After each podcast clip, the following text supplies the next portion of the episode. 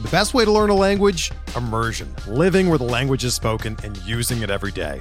But if that's not in the cards this year, you can still learn a language the second best way, and that's with Babbel.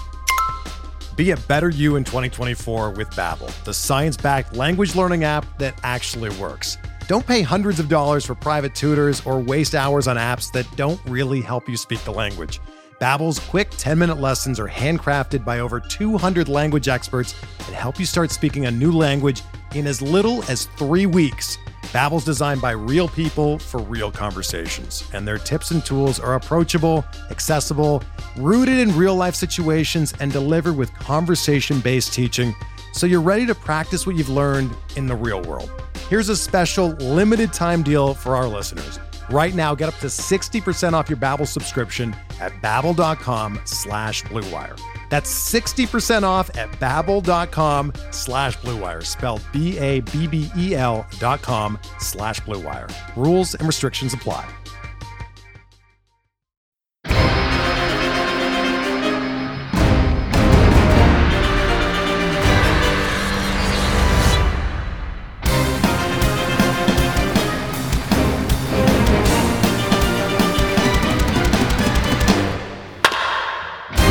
What is up? Welcome to another episode of On the Corner, the official pitcherlist.com podcast. I'm your host, Alex Fast, joined as always by the Christmassy Nick Pollack. Nick, how you doing? What is happening? Christmas is in the air, and I do two things in December every year. One, What? I fight with my radiator, and I don't turn it on in my room, so I look like FDR in most days. Um, and the second, What? I have a blanket over my uh, over my legs Okay. Because it's so loud, and then it gets yeah. too hot, and Yep, then yep, I yep. have to, tur- you know, then I gotta. Also, my cap broke. I've been here for ten years. Oh cap my broke, God. So I have pliers that I have just to turn on and off the radiator. Oh, and it's Um, not a murder room. Okay. He uses pliers to turn a radiator on and off. Well, how else am I supposed to grip the thing? Uh, That's true. You know what? my- I'm, I'm a I'm a reasonable man. Um, the second thing is that I don't drink coffee in December, and I started today. and I took my ibuprofen to stave off the withdrawal symptoms. Yes. So I'm doing this without coffee, if you can believe it. Usually November is the month of withholding. You go no Java December.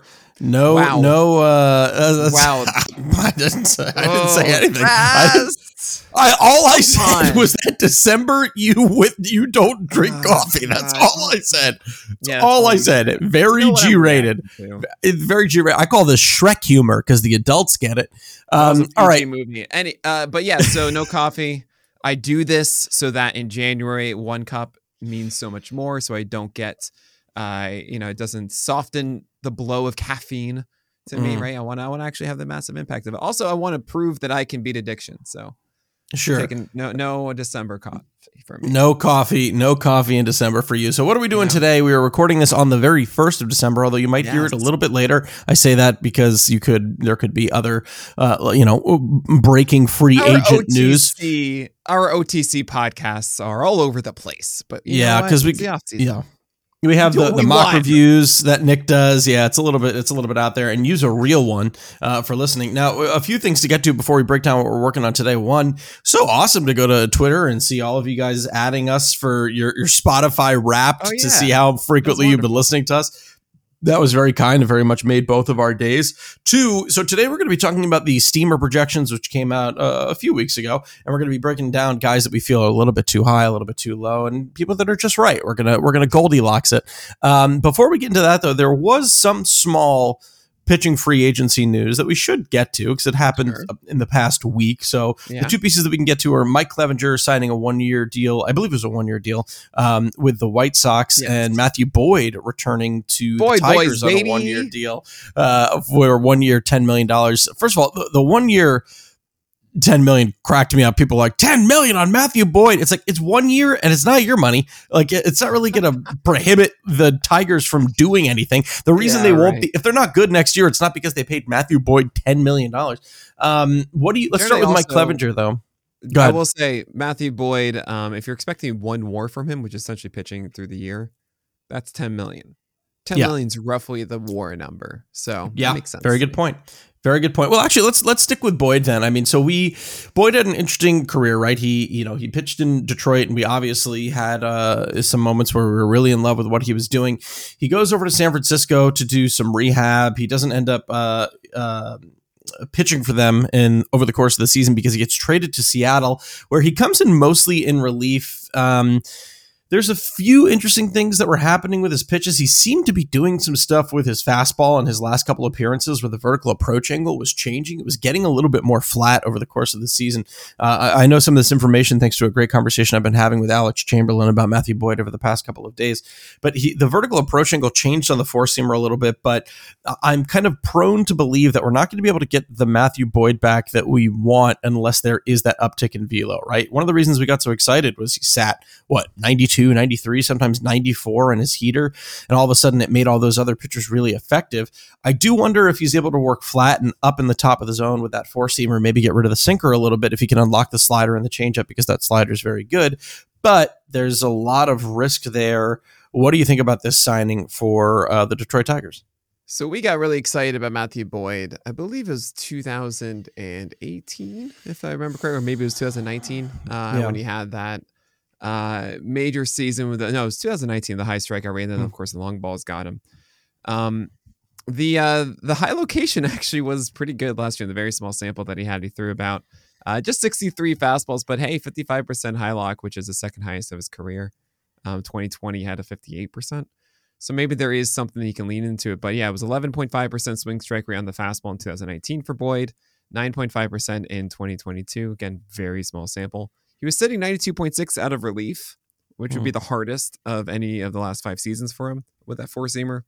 Maybe that is something that is huge. I remember when I we were really excited. I, I will not forget. Uh, maybe you remember it. Spring training. Um, I think this is before we talked to him. We were watching the game he was pitching, Mhm.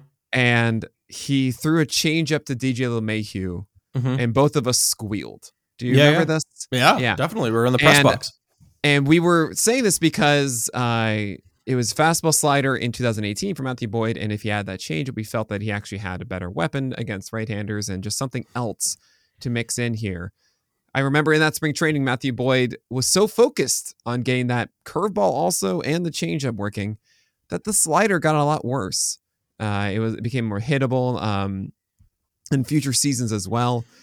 And that is something I hope they can get back. You know, 143 a batting average allowed, for example, 2018, then jumped over 200 the past three years. And hard contact back then was 13%. And in 2020, it was 23%. So I, I hope that slider can be as filthy as we remember it. That's the biggest thing for me. First, get that back to being golden. Then, if you Hmm. can do that, then hopefully we get the fastball working, maybe the changeup or something else. I don't have high expectations for fantasy quite yet. I, I think we need to see something out of him. But yeah, monitor in spring training. If he's throwing hard in spring training, sitting 93, 94, oof, that could be incredibly exciting. I'm not going to anticipate that considering it was 92.6 out of relief in 2022.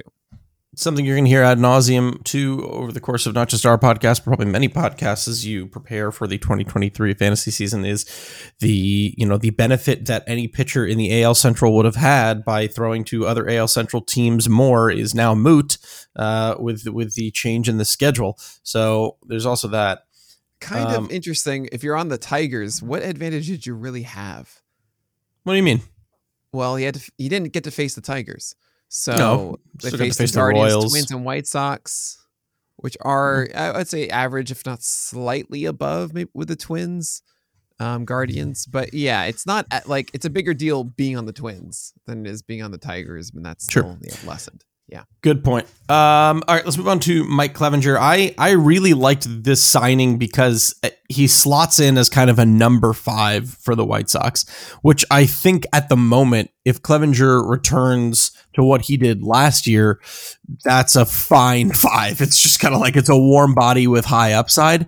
Um, but if you know, i- this is his, uh, I believe his second Tommy John surgery, which is even more difficult to come back from if you kind of consider that the last season was just kind of him figuring it out because it really was in many ways there, you know, this is a guy who's capable of low three ERAs over the course of a full season. It's just going to be strictly velo dependent. No pitcher will shoot up the boards more in drafts, in my opinion, if the velo starts to look like what it did in 2019, right? If we hear at the beginning of the year, you know, that he's sitting whatever it is, what like 90, 95 five uh, on his four seamer, then yeah, Mike Clevinger is going to be a, a, great get. Um, but if he doesn't, I don't really expect too much out of him. It doesn't matter for the White Sox, like I said, if he's going to be the four or the five in their rotation. Uh, what are your thoughts on the signing from the White Sox? We need to see that slider come back too, though. It's not just the fastball velocity. We need to see the slider becoming 19%, 21% swing strike rate pitch. It was just a 13 swing strike rate pitch across the full 114 inning season for Clevinger in 2022. No, you know, well, we we considered him a Cleveland Guardian pitcher, right? Mm. And that meant not fastball focused; it meant breaking ball focused. And if he doesn't have a whiff breaker, what are we doing here? So I hope that he can return it on the White Sox. I mean, you could make an argument, oh, 2022 was a year for Clevinger just to be healthy and not tweak as much with his stuff now that he's pitched for the year. He can go into his laboratory and really, hopefully, as you mentioned, increase the velocity of the fastball, but really get the slider back, which I'm not ruling out in any way. I'm kind of in on the idea that he could, and I don't want to just say, oh, he's done, it's over. But that's the biggest thing that I'm going to be looking for, really, that slider becoming a big whiff pitch once again.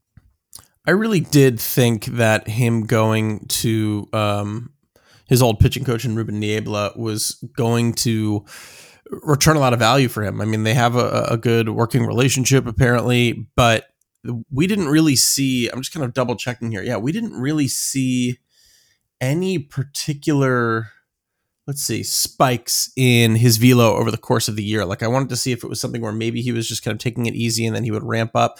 But no, he pretty much sat 94 over the course of the entire year on his four seamer. Um, so it wasn't something like that. So I, I, don't know. I mean, like I, I'm hoping that with like a full off season's rest uh, and 114 innings under his belt, maybe he can pick it up. But again, so here, I guess I'll put it this way. I think it's a really nice signing for the White Sox organization because if it doesn't pan out, that's fine. I think you can replace him as a number five. You don't need to rely on him. But if it does, then you, have got a you've got a lot of good value there. Yeah, it's a good upside play where you're, as you mentioned, they're not depending on him to be an SB three. Say, hey, hmm. you're an SB five. We have Cease, we have Lynn, we have Giolito, and Kopech. So, yeah. so maybe a four or a five. We'll see how Kopech uh, recovers uh, this year. He should. I like him more obviously than Clevinger, but still that is a little bit of a question mark. I think a lot of fans were hoping for something bigger than Clevinger, and it's a sign that they're not going to get a pitcher. I would be hmm. very shocked if they would sign a bigger free agent starter at this point because they do believe in Kopech to be in there, and that you don't sign Clevinger for him to not start. Uh, so we'll see how the uh, the White Sox fill out the rest of the rotation. Um, I can understand that pushback for people saying, "Ah, oh, we wanted something more than Clevinger." Yeah, uh, the White Sox are with with Jose Abreu gone too. I don't know if that white that offense is really another one that really has people shaking in their boots. Does it? Yeah, uh, yeah, maybe not. Uh, I'm curious how Andrew Vaughn does. Me talking about hitter, I know, I know. I'll stop. um, all right. So anyway, we, we got to the. sorry, I tried to move away from the mic so you didn't have to hear me just cough in the mic as loud as possible. Um, like I said, what we're doing today, that we're focusing on the steamer projections. So why don't we go ahead and jump into these right now? What we want to do is we're going to focus on a few guys that we feel that steamer is a bit too high on. Um, that that is, they feel like their ERA is going to be very low, and we don't think it's going to be that low. And then a few uh, projections that we feel Steamer is a bit too low on, which is the antithesis, right? We think that Steamer thinks that you know these guys are going to have five ERAs when we think they're going to have three ERAs. Um, and then we're also going to settle on a guy that we feel Steamer got just right. Now, if you spent a lot of time with Steamer projections before, uh, it's a great projection system. Obviously, not too dissimilar from other projection systems in that it's a formula based off uh, uh, past performance as well as age and bringing into you know how aging impacts performance and so forth and so on. I'm not going to break down what an algorithm is for you. Um, but you also know that there's a, a, good amount of times where these err on the side of caution, I guess is the good way yes. to put it, where the ERAs and whips can be a little bit inflated.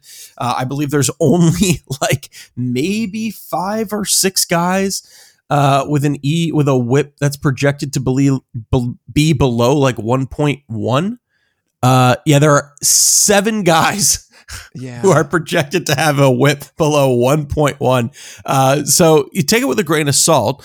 Um, but with that said, I guess we should, you know, we each have a few guys that we still feel that, even with that said, even with them kind of being um, high on a lot of guys, um, or uh, pessimistic about a lot of guys, I should say, there are a few that maybe they're a bit too optimistic on, right? And The guys- uh, and just just to give you guys a, a frame of reference, I'm sorry to interrupt you. It was about 20 pitchers this year that were qualified, not even say like 140 innings or so, that had a whip under 110 this year. Yeah. Wait, how many? You said 20? Montgomery- Yeah, 19. Uh, Jordan Montgomery was 109. I don't remember. That's amazing. Yeah. So on double, double, um, double what they're projecting. But let, us start with a few. I, I think rather than saying guys they're too high or too low on, because I think that can be a little bit um, still confusing even for me. I still don't know if I got it right. But we'll start with guys that they're too high on or they are too optimistic on. Right? Too optimistic. This is okay. So, um, before the podcast started, I had to bring this up. Yeah, yeah. I, go ahead. Last is like, okay, wait, hold on a second. I'm trying to understand. What do you mean by too high or too low, Nick? I'm like, oh, okay. So too high is who I think there are too favorable on. Mhm. Right? I'm like, okay. I'm gonna expect to hear your fast go. Oh, all right, cool. I got it. It goes, oh no, no, no, no. What I did it was the guys that are too favorable. And if that makes no sense to you, it's because it doesn't. He just repeated exactly what I said, but put emphasis on two, as if like I'm Very supposed to get that now. This isn't a Seinfeld sketch. Where did he put good. the emphasis? Oh, why would Jerry? You know, this isn't yeah, yeah, that. yeah. Okay. Put the wrong emphasis on the wrong syllable. Uh, so so right. So that's so too high is too Mm-hmm. optimistic now. I like that you've changed the word. Yeah, Um, I, maybe I'm maybe I'm crazy. I still think it's confusing. But why don't you why don't you kick us off here? Well, uh, well how do you want to do it? You want to go one too high, one too low, or you want to just? Yeah, yeah, that sounds good. I'm gonna I'm not gonna steal yours because you had you had I mean it's kind of hard honestly to find guys that they're too optimistic on because in general it feels that they're very pedestrian. They're very conservative. They're not Mhm. you know when I said like oh 20 guys went above the one you know 120 whip I'm sure that they their whip was a certain way where there were 20 guys on the other side of the extreme they just crunch it like a compressor you know with all of these right so I get that it's kind of hard to figure out it's like they maybe they're too optimistic relative to the others is Mhm. an interesting way that I'm trying to think about it too. Um, I won't steal your two because I know you'll struggle to find some backups, and I won't do that to you. Thank you, appreciate it. That's that's that was the best backhand compliment I could maybe. I. I, don't I don't think it was actually a backhand comment at all. Yeah, it wasn't a just compliment. a- it was an just- insult. I don't know why yeah, pure it. diss. It just it really just messed me up that you said that. Mm-hmm. Um, I think that they are too high on Alex Cobb uh, as as one of them. Uh, he's eh, look. We all know that it was a fortunate. you season. just said you you just said you weren't gonna steal one of mine, and then you stole one of oh, mine. Oh yeah, I forgot that was one of yours. Well, I'm not stealing the other two. You just had this, this whole preamble about how you weren't gonna do what you just did. I didn't mean to. How did you how did you diss me and then still steal the person? it's unbelievable. I forgot that you. Okay, I, I gave you the other two that were like super obvious. Okay, It's like I'm right, gonna give fine. them the the slam dunks. I thought I was being sneaky. Then I forgot that you gave me this whole like.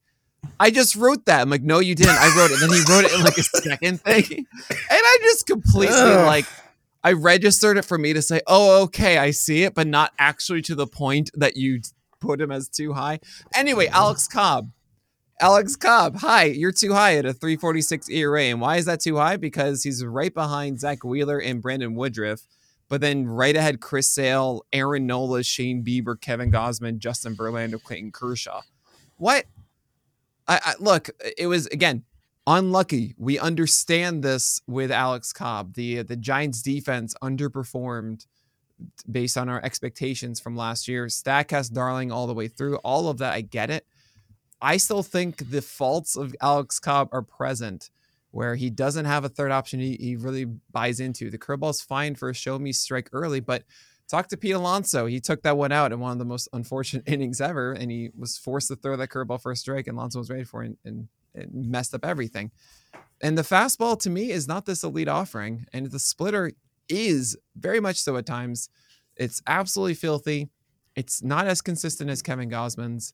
He is still going to have volatility this year. 125 whip, uh, 166 innings is what Steamer has for Alex Cobb with a 346 uh, ERA. Also, I mean, you know, nine or 873 K per nine is, I guess that's fair. It's just that ERA to me is too too good for mm-hmm. Alex Cobb. Was there anything that you wanted to add? Because you might have put him down too fast. I I did have him put down. I just thought that you know it's not the same analysis that you have here, but uh, I I did put him down as a guy that they're a little bit too high. And I mean, I think a lot of the conversation that people had about Alex Cobb over the course of years that he was just one of the unluckiest pitchers in all of baseball last year. And while I think there is a good case to be made that there is going to be, you know, uh, um, positive steps for him, maybe there are some. Like it, we're talking about Steamer saying that he's going to have the what like third best ERA of his career and best ERA since 2014. I mean, like, he did I, have a 373 this past year, and if you I know, but a 280 FIP and everyone, and that's that's what's driving this. No, but I get. Well, I know, but I is think it, of it relatively. So, like think of it this way: of I'm not necessarily saying that Alex Cobb can't have like a three five ERA this year.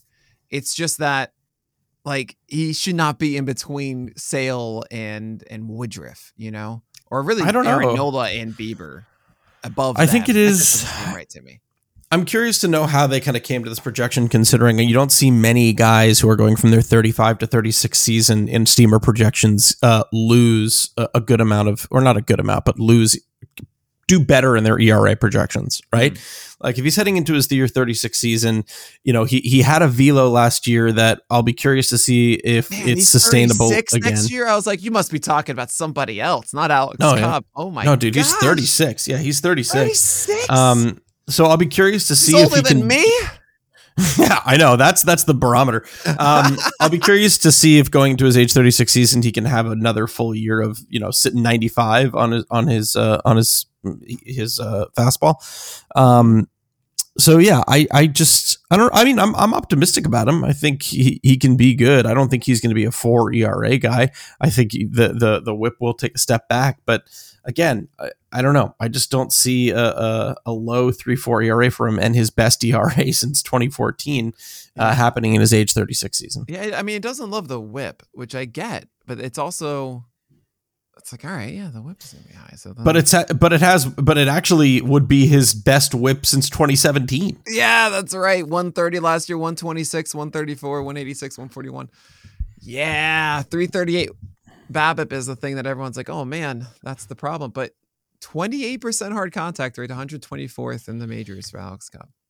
Yeah, um, it's interesting. Now, now he is second in ground ball rate. Yeah, with uh, obviously Framber Valdez is the king, the king of the ground balls is Framber Valdez. that's that's how he refers to himself. Sure, I, am told. Well done. Um, I have my sources. Um, all right, so fast. Uh, who yeah. is someone that you are too high on? Well, there's a uh, too optimistic. They are too, too optimistic. optimistic. They are too optimistic. Yeah. Um, and his name is Alex is, yeah, it's so hold on, hold on. I got to research and find another guy real quick. Um, this is a, no, it's actually staying in the same vein as another guy who relied pretty heavily on ground balls in the past couple seasons. Um, and it's it's David Peterson. So hmm. as of right now, David Peterson is projected to be the number four for the Mets. And honestly, even if they re-sign Degrom, he's probably still in the rotation as their five, as it'll hopefully knock Elieser Hernandez out of that rotation because Peterson is a better Elieser Hernandez. Um, we saw about 105 innings out of him last year. Steamers projecting 133, and if anything, that might be a little bit too low. Um, they're projecting a low three ERA for him though, a 3.42 ERA, which is interesting. I imagine it's because he's 27. He's got a a slider that picked up what like a, a near 26% swinging strike rate last year. Yeah. Um, he, he picked up velocity on the four seamer too, which is really good. And like we said, he's going to have a, a job out of camp at the moment. What I find is interesting though, is they actually project him to take a step back in K percentage um, and they think that that's going to lead to an increase in, in ERA. Um, now he's had an elevated whip the past couple seasons. It hasn't been the largest sample size in 2021, but last year, even with the increased velocity, he had a 133 whip with a 313 BABIP. So if we're starting to establish that David Peterson's BABIP might be, um, you know, if 300's the norm, overall, but you know, this is something that's more contextual and that you need to think about what it is for that given pitcher. If he is a guy who sustains a 3 5 to 3.10 BABIP over the course of the year, which makes sense with the 49 or 50% ground ball rate, that it seems difficult for me to take a lot of positive steps forward and get closer to a low uh, a low three ERA. Um, so yeah, I, I don't necessarily think Dave Peterson's going to be bad. I think there is a fun fastball slider mix there, and the changeup is an interesting third option for him. I just don't know if I buy that he's going to be on the lower end of the three ERA spectrum. What about you? Yeah, that that changeup needs to get a lot better. Forty-seven percent strike rate is oh that is abysmal for a pitch you throw fifteen percent of the time. You can't. Oh no no no, no no no that's got to be like a 60% strike pitch. Uh, and that's, that's that really needs some work there. Um, the slider is elite. I mean, it's really, really good. That 26% swing strike rate is great. There are times it goes away and, or he misses very badly with it. Mm. Um, but oh man, it, it is an absolutely filthy pitch, especially when it's on. Um, and the four seamer did add some velo, but lost uh, some whiffs on it. Uh, he did go up a lot though. 58% high lock is good. Average is 51% um, high lock on four seamers. So high location is good for four seamers for whiffs, but 9.4% swing strike rate on it, seems a little lower than I would I would expect with that elevation. Uh, I wonder if that can get better for David Peterson. But yeah, it is a little too optimistic to be a sub three five ERA guy. Um, I mean, I like David Peterson. He's I think he's a nice mm-hmm. deep option. I actually don't even think he has a rotation spot out of camp personally. I think the Mets are going to be aggressive on the market. And yeah. I'm crossing my fingers that Tylor Megill still has the spot. Yeah. Um, he has it above uh, David Peterson. But as of right now, you have Carlos Carrasco and you have Scherzer. Uh, you imagine David, uh, they're going to do everything they can to get Jacob DeGrom in. So that's already three. And if they add one more on top of that, then David Peterson is out of it, right? Yeah. Uh, so that, that that's where my mindset is with Peterson. I'm not going to be pursuing him in 12 teamers. Um, and I mean, the one thing that I am trying to bring up as I'm doing this series of reviewing every single starting pitcher, checking my Twitch streams in the morning to do those. Uh, I'm also going to be putting those out as Plus Pitch podcasts for everybody in January, which is really fun. Ooh. I'm going over also the uh, early schedule. And if David Peterson's in this rotation, the Mets are going to get four games in Miami and then a game or three games in uh, Milwaukee. So David Peterson against the Brewers as a lefty too, to take down Yelich in that way. Uh, pretty easy. Yeah, that could be not so bad. Um, that might be worthwhile at the very end of your draft, 23rd round. You want some start, but I prefer generally for my last pick to be somewhat. I'm going to start the opening weekend. Mm. And David Peterson, unless he's the four, if he's the four, then I think actually he does get that opening weekend. Um, if he's a fifth, he's not. And I'd rather get a start and then assess earlier with that guy as opposed to waiting until Tuesday or so to make mm that assessment. Uh, Tuesday or Wednesday, and that's no fun doing that, especially when like you drafted a guy and then someone else is doing well and you don't know if you should hold on to the one you drafted yet. Yeah, Ugh. try and find people that start that opening weekend. So David Peterson, I'm not interested. I think three four three ERA is too good to be true. I'm with you. Let's move over real quick to a few of the guy or one guy back and forth that we feel we're too pessimistic about. But before we do, we're going to take this it. quick break. And that's it. Game over. Alex wins. I'm one and zero oh in the in so December. Um, no, I'm one and zero in the month of December. I I, I retire. Fa- I gave fast. He was about to smoothly go into. You heard that sentence. It was all about let's mm-hmm. go into this one. It wasn't before we go into this one. Let's go mm-hmm. into this one. But I mm-hmm. gave him that look of like a wink mm-hmm. and a smile, but like you're forgetting something. And he caught himself, and he even admitted it. Mm, prove it. He admitted it. I, I'll There's no sure audio. The audio of it. There's no audio. Uh, um, and uh, yeah, so uh, you know, fine. Take your win this time fast. Congrats. Oh, and I retire. I, I win the month of December. Uh, you won You maybe retire? September. Guys, yeah, I it has been a really nice run. Uh, with 380 episodes.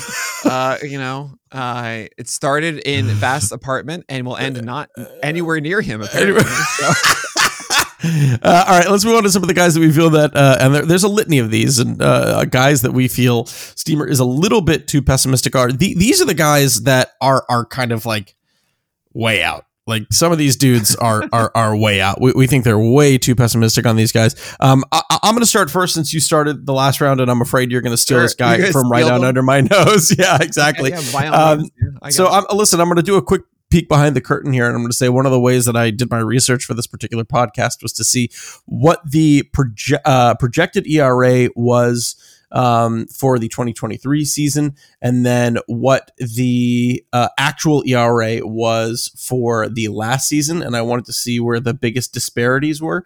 And the person who I am leading off with uh, had a is projected to have a 437 ERA.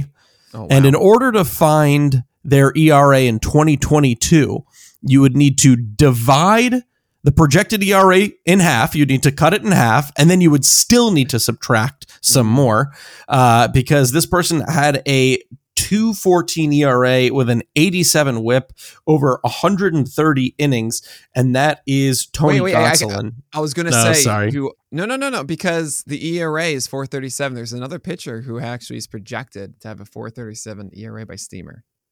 There's another person who another pitcher is projected to have that same ERA.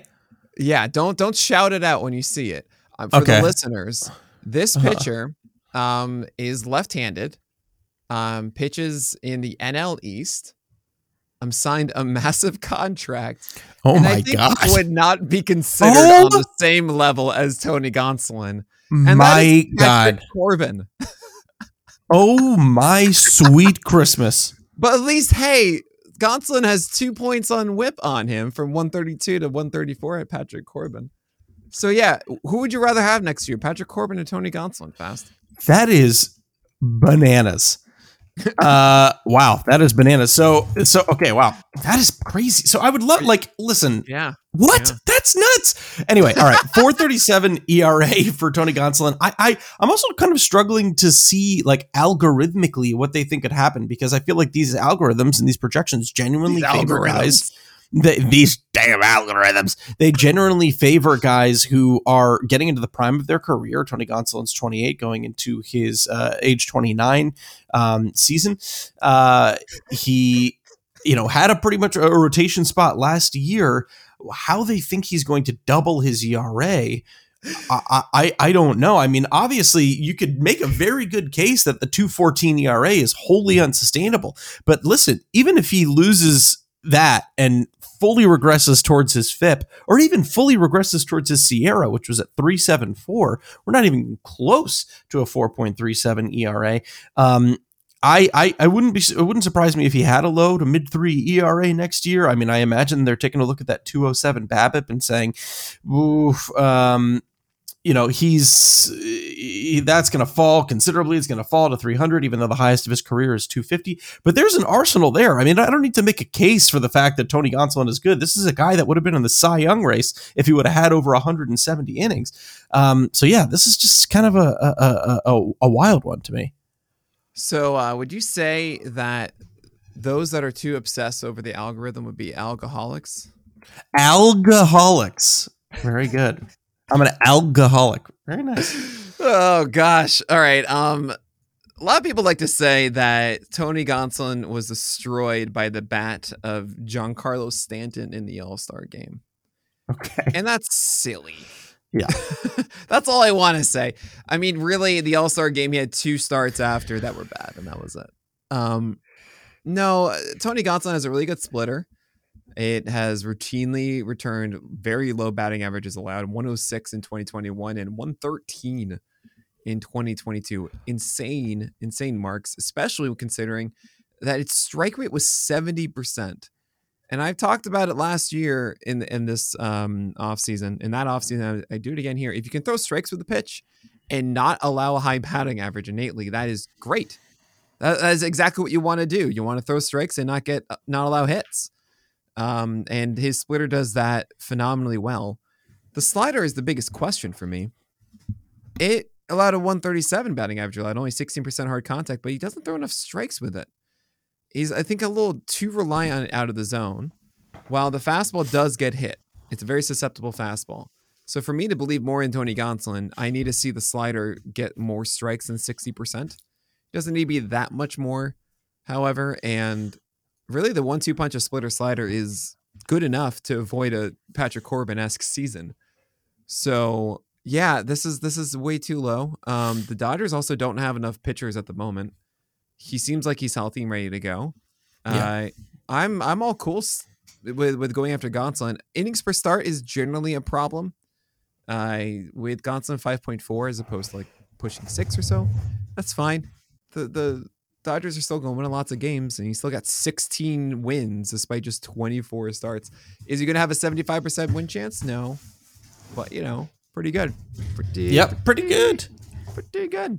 Why don't we go over to a guy that you feel 16, That- 67%. I'm sorry, not 75. Oh, good. I'll forgive you this once. Why don't we move to a guy that you feel that Steamer is a bit too pessimistic on?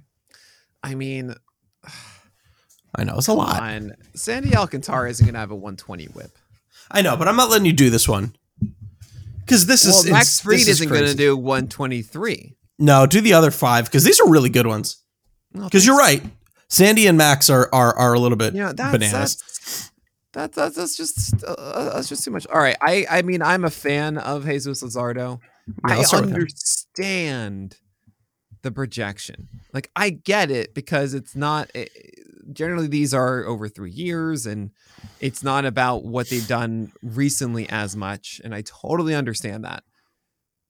385 ERA with a 128 whip and a 25% K rate um, across 146 innings. So they're saying, look, you're going to be generally healthy now and start more starts than you ever have in a season. That's good. We're here. We're there. We're everywhere. Um, but the whip and the ERA to me are just no, no, no, no, no, no, no. 385 is not too egregious. I'm gonna I'll say that. It's like that's you know what, not not too ridiculous. I mean, maybe it's just in general the whip marks are too too low. But man, I mean, yeah, this whole thing is the Troy section, and the other one is the human section. Mhm. Okay. So Yeah. Troy, we've got too low. Yeah. And then the human, you've got two eyes. What is happening here? I have You've you've lost two eyes. You two eyes. Uh-huh. Two high. Okay. Two eyes. Okay. So those, I'm just that's why I'm calling these two. Anyway, this So is it's the not- Troys. Okay. What? It's not eyes. optimistic and pessimistic. It's No, Troy's and Troys and humans. Yes. Um, because you have two eyes. You know. you you you. I think you might need to go touch grass, Nick. I'm a little bit worried Yeah, with you with how much you've been streaming. If, if Probably a little bit. Um, but uh, wow, touch grass. Oh man, Yeah. I didn't know how old Zelda was. She's teaching you all the things now.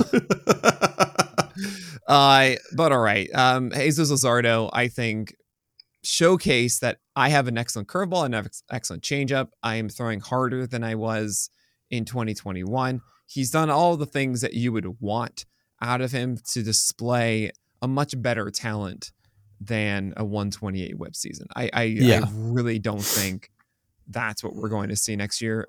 I'm not going to push back too hard on the 385 because whatever, that's fine. Um, but yeah, be, be really excited about Jesus Luzardo. I think this could be a good year of him. Uh, Honestly, they're saying 146 innings, fine, great. I'm not gonna Yeah. argue against that one. Um, I think the skills are there. I think it's just really health at this point for Jesus Luzardo. Uh, and it's kind of interesting. He had his his curveball's his best pitch in my book, but then the changeup actually became his best pitch. And he went back and forth, uh, utilizing both of them when he was before the injury and then after the injury. But four seamer improved as well, so things are good with Jesus Luzardo. Okay. Um, let's go back to people that we feel that Steamer is a bit too optimistic on, and the ball is in your court. Ah, this is weird because I, I tried to find like some deep boys, Uh huh. and it's pretty much based on the relative field that we're talking about. Like, who are, are is Steamer too optimistic on? And so I, I just quoted you Jesus Luzardo 385 ERA around 140 innings and a 128 whip or so, right? Well, JP Sears is a 394 with a 128 mm. whip and 134 innings. And I do not buy JP Sears and what he does. If you remember, he was inside of the Frankis Montes, Frankie Montas deal with the Yankees. Frankus Montes. Francus montus. the species Francus montus. and Steamer's essentially replicating what Sears did this year 386 ERA and a 129 whip. I think he overperformed as it was going on. I remember those first a couple starts he got um, with the Athletics. Actually, he had not surrendered more than two earned runs in a game uh, until his uh, seventh, sorry, his eighth start of the year when he allowed three. And if you watch these starts, oh man, no, no, no, no. Fastball to 316 average allowed, 36% hard contact, 23% CSW. Like, this is not a good pitch to base everything on. So, at least you got to have that really strong secondary offering, right? I mean, that fastball's coming at 93 is just like T City, you know, um, the Brits love it. No, it's T Ball City. Um, the slider prevented hard contact. That's good, but it doesn't miss bats, and he relies a lot on called strikes with it and didn't really end too many at bats with it anyway. I don't think it's a premier slider. Uh, the swing strike rate, it's very low, also 12% swing strike rate. Now, 36% CSW because of that heavy called strike rate, but it is something he gets free real estate with often 65% early um, percentage on that slider. Um, and then changeup is, uh, yeah, that's what you get. It, it, throws in the zone a lot, but I think it's pretty susceptible to damage as well. 32% hard contact. And that's it. That's JP Sears. This is nothing to get excited about. You're not going to get wins with this. Uh, I think the ERA and whip, I mean, really the ERA being under four, I think is going to be like, oh, well, maybe I should. Nah, no, don't do this. I don't know why Sears was the one that was pushed up dramatically as opposed to others.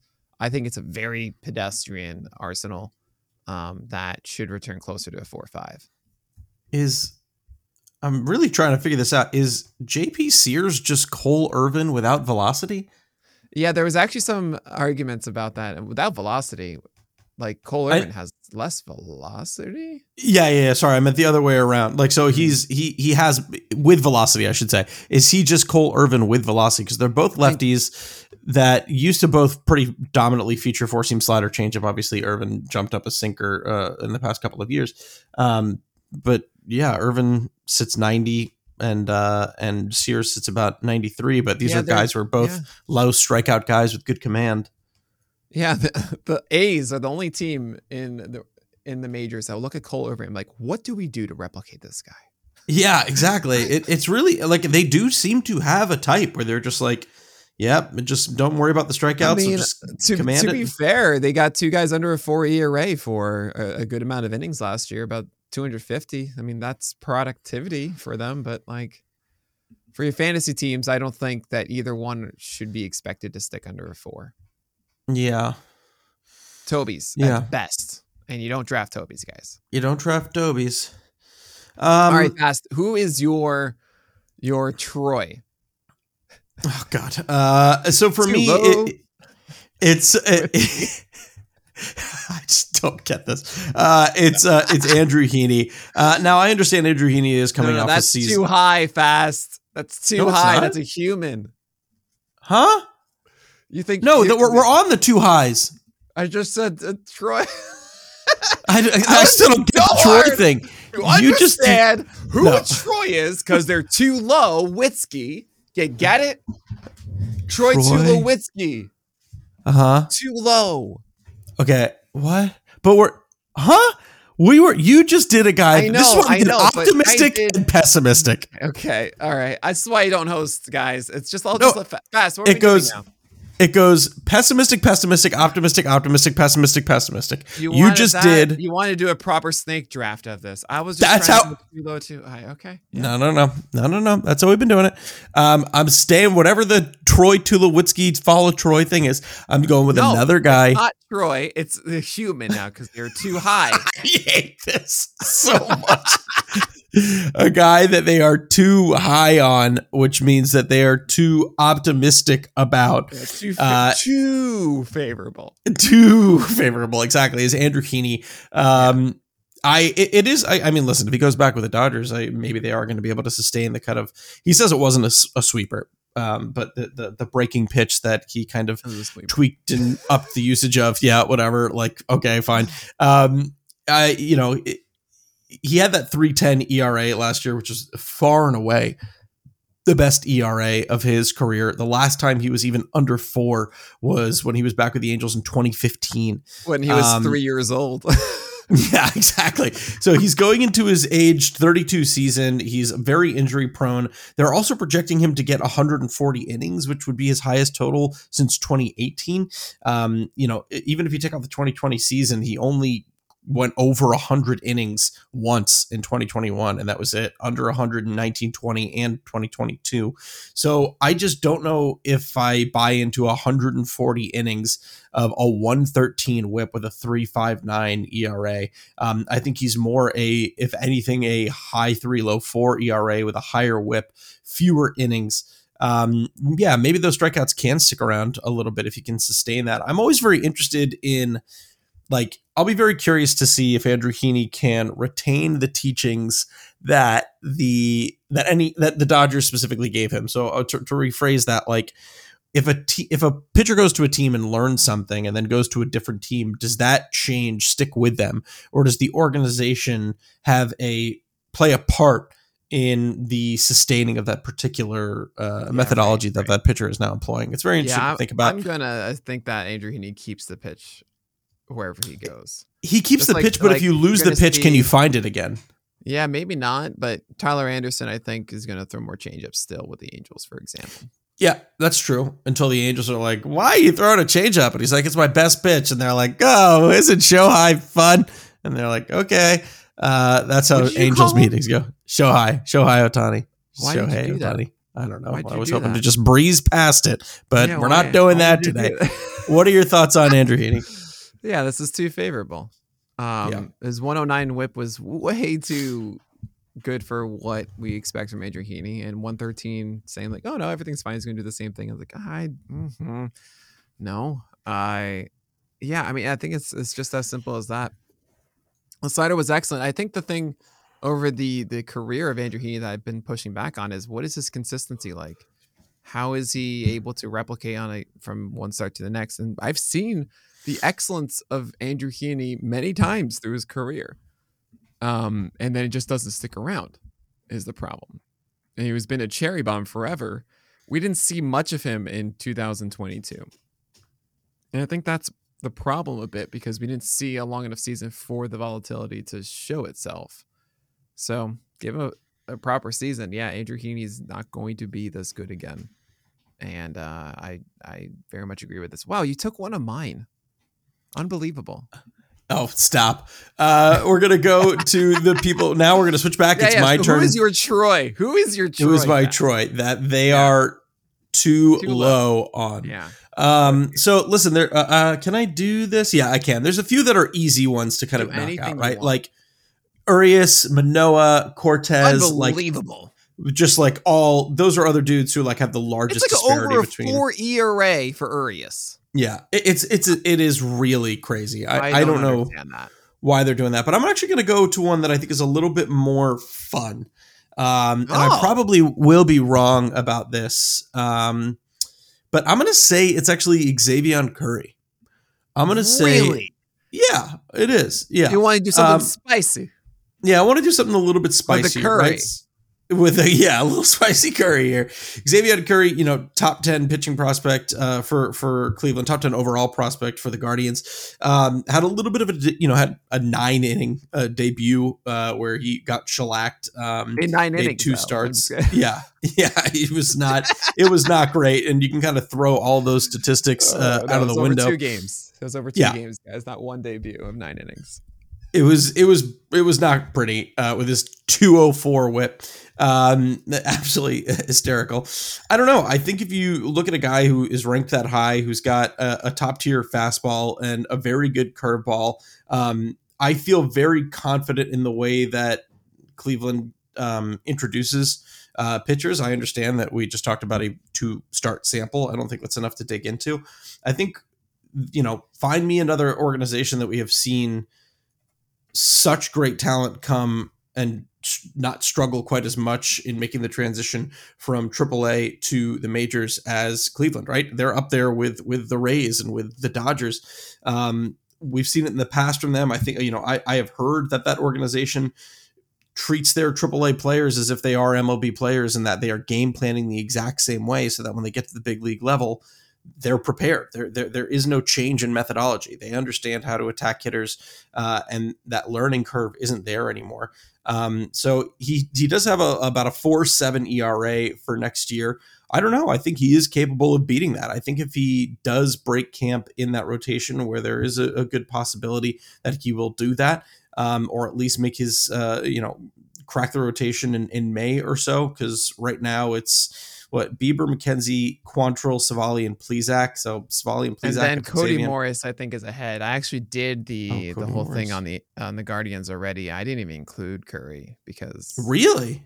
I think Cody Morris has it in for a number six spot. And yeah, that rotation's set. You know, More so, so that's interesting. So right now he's projected to be in long relief. You think he's going to jump up and be a starter? if they need it, Mm. you know, because yeah, they have they're good to go right now. But he's never been a uh Cody Morris? No, he has. Yeah, Yeah, he he has. He just hasn't. Yeah, he just uh, hasn't really racked up a lot of innings. Um, Mhm. Yeah, that's interesting. But He's- Xzavion Curry, six percent strikeout rate, thirteen percent walk rate in those nine point one innings, which is stupid. I know. I just it's fun to see that because you never get to see it. I remember watching him, and my biggest takeaway was this man is volatile. Hmm. Uh, I like the movement on the slider. I think it can be very vicious at moments. And I remember seeing that in the debut and going, I'm wondering what I'm going to see in the next one. Then he had five walks and zero strikeouts. And okay, there's work to be done um, with Xzavion Curry. So that that's we'll see. I, I like what you're saying about Cleveland and how they've somehow developed all these pitchers, and you're explaining a little bit why. And maybe they do with Curry as well. I yeah, I'm not gonna push back too hard on uh, on this. In fact, I might even say that the 133 whip is favorable uh, for someone to me that has uh, volatility on his name. Um, so a so you're- But maybe but you're- not. I mean, I mean, then again, like I saw a nine inning debut yeah, through the uh, minors, ten percent walk rate in AAA, but only six point seven in in about seventy innings in Double A in this past year. Maybe he isn't as volatile as I'm making him out to be. Um, I mean, the strike rates in those nine innings were terrible, but I I just mm, I think there's still more to be done, uh, and we'll see. How dare you? Uh, no, that's totally fair. Uh, that is totally fair. So let's jump now to the person that you are. Uh, you feel that Steamer is a bit too pessimistic on the Troyes. Is that a human? Oh, is a Troy? A Troy. Thank you so much. Mhm. Um, I'm gonna go with uh, Jose or Urquidy. I have a couple I could choose. Yeah. from. and I think this is unjust. Jose Urquidy to me is a fascinating pitcher who is uh, low walk rates, a kitchen sink approach, and had his worst hit per nine last year at 8.43 and a 117 whip. And Steamer says, "Oh no, we can do worse." Brought him down to a 128 whip, 9.25 hit per nine, and then the ERA, which has never been above four, all the way down to four six, four six. Yeah. That's like That's one insane. and one and uh, one point one five Patrick Corbin's. Okay, that's You mean oh Tony Gonsolin. Gosh, yeah, Tony Gonsolin. Um, that's insane to me. Uh, I think the story of Jose Urquidy for the year was not relying actually enough on his changeup curveball side, which I think are all great, and they get enough strike rates. And there was just a little bit too much of the emphasis on the fastball, and that can be adjusted. He also had the injury that messed him up a little. I think this is something that the Astros are going to look at and be okay, no, no, no. These numbers are a little bit off. You got to do this, Urquidy. And there you go. They still have an excellent um, offense. They only have them at nine uh, offense and defense, I should say. Uh, their offense is going to get better. Nine wins for Urquidy, despite 28 starts to me, is also on the low end. Um, I mean, they're expecting because of the 460 ERA, he's not going to get as many wins. But man, I can I see a double digit win guy with a good ERA and WHIP next year in Jose Urquidy. So I think they're they're missing the ball here. All right. So uh, we're we're each going to do um, one more person that we feel uh, is they're too pessimistic on the humans. Um, right? Humans is that what you're calling them? The That's too optimistic. Humans are too optimistic. Two eyes. Two. Yeah, yeah, high. yeah. You know, yeah. That's what we're gonna do. Too optimistic. They're too high on. They're too Okay. high on them. Too often. We're gonna do one of each of those, and then we're gonna get to our just rights. So, Nick, we're gonna start with you. Someone that you feel steamer. Uh, these are Can you do the? Are you going to do the obvious one? no. You 'cause I can do the obvious them. one. You can do the. Do you have one. another one? Uh, yeah, yeah.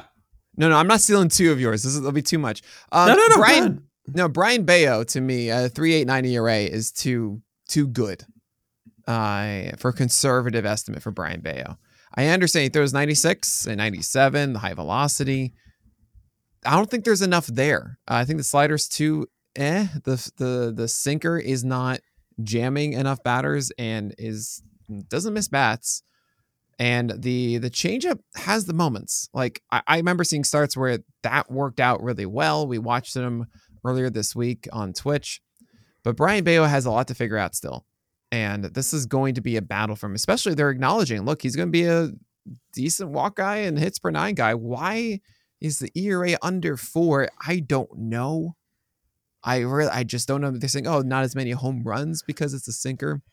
I, mm, I think that Brayan Bello at a three eight nine is very favorable. I think every Boston Red Sox fan would be thrilled at a three eight nine from Brayan Bello next year. And I saw that one and I saw no, no, no, no, no. Batman. I so mine is not Tyler Glasnow. That's who you were gonna take, right? Yeah, well, that's the obvious one. I mean, at 319 ERA, 111 whip, but 160 innings. Mm. I mean, that was like blows me away. That is just so favorable on Glass. I'm not saying that he can't do that. Just that's like what we're all hoping for. If that's what it is, then you know you can see the ADPs outside the top 20 starters. I think right now, and if you get that, then you know he's better than that, right? So, Yeah, no, but I'm just saying that wasn't mine. Mine is actually Aaron Ashby. Um, Ah. Now, I, I, I, I still believe in Aaron Ashby. I mean, I think last year was a year that was definitely detracted or derailed, I should say, by injury. Um, they have him with a 338 ERA. Um, now, maybe that's because they only envision him making about 20 starts with like eight relief appearances, but still, um, I like maybe they're anticipating that Aaron Ashby goes the way of Corbin Burnes a couple years ago, or goes the Mhm. way of Freddy Peralta, where like I, I don't like I, I maybe it's just because it's so off the cuff, but I struggle to think of another organization that has been so quick to be able to turn pitchers around in the past couple of years, right? Where it's like eh, the one off season in the same organization, and all of a sudden, bam, they just like find something new with them. Bam! And maybe Ashby can do that, but we know what Ashby is good at, right? Like we know that he's got a very, very good sinker slider mix. Um, now the the sinker lost a little bit of velo last year, and that very well could have been because of the injury. But even if he gets back to being the 97, 96 mile an hour sinker thrower that he was and returning to the 29% K rate, he he still had a you know a a, a mid four ERA in 2021. Granted, it was over 31 innings, so we're not talking about a sustainable. I mean, a, a real sample size here and fewer than five starts. But even with about uh, what was it, 19 starts last year, um, a 4.44 ERA. Let's say we get a full healthy season out of him. His sinker and his slider look good. Um, yeah, like maybe, maybe it's like a low, low three RA, and that would be awesome. But I don't know if I would be drafting Aaron Ashby thinking, okay, I'm getting a low three ERA. And then it also just doesn't match that. Like, if Aaron Ashby has a low three, this is what always kind of cracks me about Steamer. If Aaron Ashby has a low three ERA, he doesn't have a 1.27 whip. Like, those things do not add up. Mm. You know what I mean? Like uh, then in that case, they would be talking about and a 300 BABIP. Like that, I think that's like literally mathematically impossible for someone to have an, a whip Double near plays. 1.3. Lots, lots of double plays fast. Yeah, like so many double plays with a with a strikeout guy. Um, so I don't know. I think we would need to see a lot. I'm hoping that's the case because he's probably going to be a keeper for me in my hometown league. But Mhm. yeah, I I don't know if I'm buying a low three ERA on Ashby. What are you thinking? I what I'm thinking about Aaron Ashby is that I can't believe that they predict him for nine wins after you only got two this past year. No, Yeah. um, I think the ERA is lower because it's 21 games started, but 41 total, so he has 20 out of the pen. Oh, I think yeah, yeah. is lowering the ERA for Ashby here. I still there's work to be done with Aaron Ashby, and oh, how the turntables from last Mhm. year, right? Um, all my excitement and hype for him. I think the fastball needs to be commanded better. The sinker gets hit too hard, 31%, despite uh, hard contact rate, despite its velocity around 95, 96. Slider still elite, still a really hard pitch to hit. He got fewer strikes on it though, much more so, 70% down to 63, and he needs to get that slider strike rate back up. If as the called strike rate went down 10 ticks, oof, 28 to 18. Um, the changeup got more strikes, but became much more hittable. 297 batting average allowed. So there's things to be tinkering here from Ashby. I think he needs to not uh, float his changeup into the zone as much. 47% zone rate. I don't think he needs to do that. He needs to have a better sinker that doesn't get crushed in the zone, and the slider needs to be more of that called strike pitch again. Um, that's my. Those are my tips as I point to my easel for Aaron Ashby. Um, I don't think it's going to be a 338 ERA. Um, and I do think it's going to be a worse season than that. But hey, you know, if the if the Brewers are saying, look, Adrian Houser, go take a seat. Mm. Ashby's in the rotation now for good with Eric Lauer. Then I'm I'm a little excited because I, I do wonder if he's getting completely like just pushed aside after 2022. Um, but yeah, not this good. This is too favorable, and you're definitely right about the ERA and the WHIP being like two separate. Yeah. Let's end on a high note here. Nick, why don't you go ahead and give us the person that you feel these steamer projections got just right? You know, they did a good job here. They did good job. Not a good job. They did good job.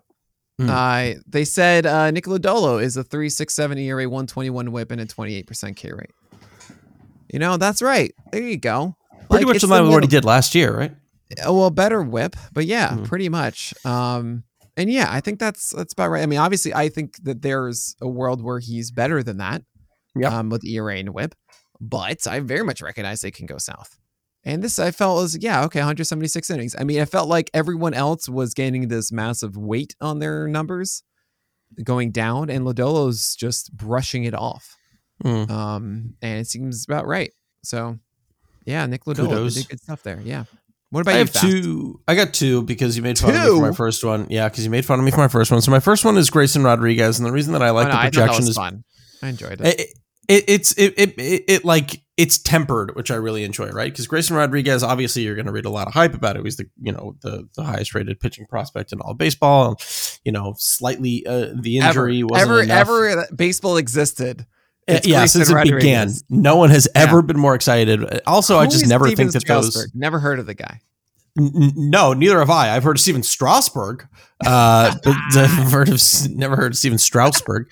Um, Grayson Rodriguez, I think it is realistic to expect a, a high three ERA. They have a three eight one ERA. Uh, that would be optimistic in some ways for me, but I think it. Hmm. You know, a lot of people are coming in and anticipating that he's just going to be fantastic. Maybe have like a three four, three three, or maybe I'm crazy. Maybe I'm just making that up. But I think a three eight to like a four two spectrum would make a lot of sense. As he's probably going to struggle a little bit as he comes to the big leagues, regardless of who he faces. It's tough to live up to those kind of uh, expectations. I hope I'm wrong. The other person, though, if Grayson Rodriguez is too much of a homer pick, is George Kirby. Um, I think he, you know. If anything, takes a smaller step back than he does step forward. Um, I think he can kind of maintain that whip. They have him at about a 1.16 whip, which I think is realistic. He had a 121 whip last year.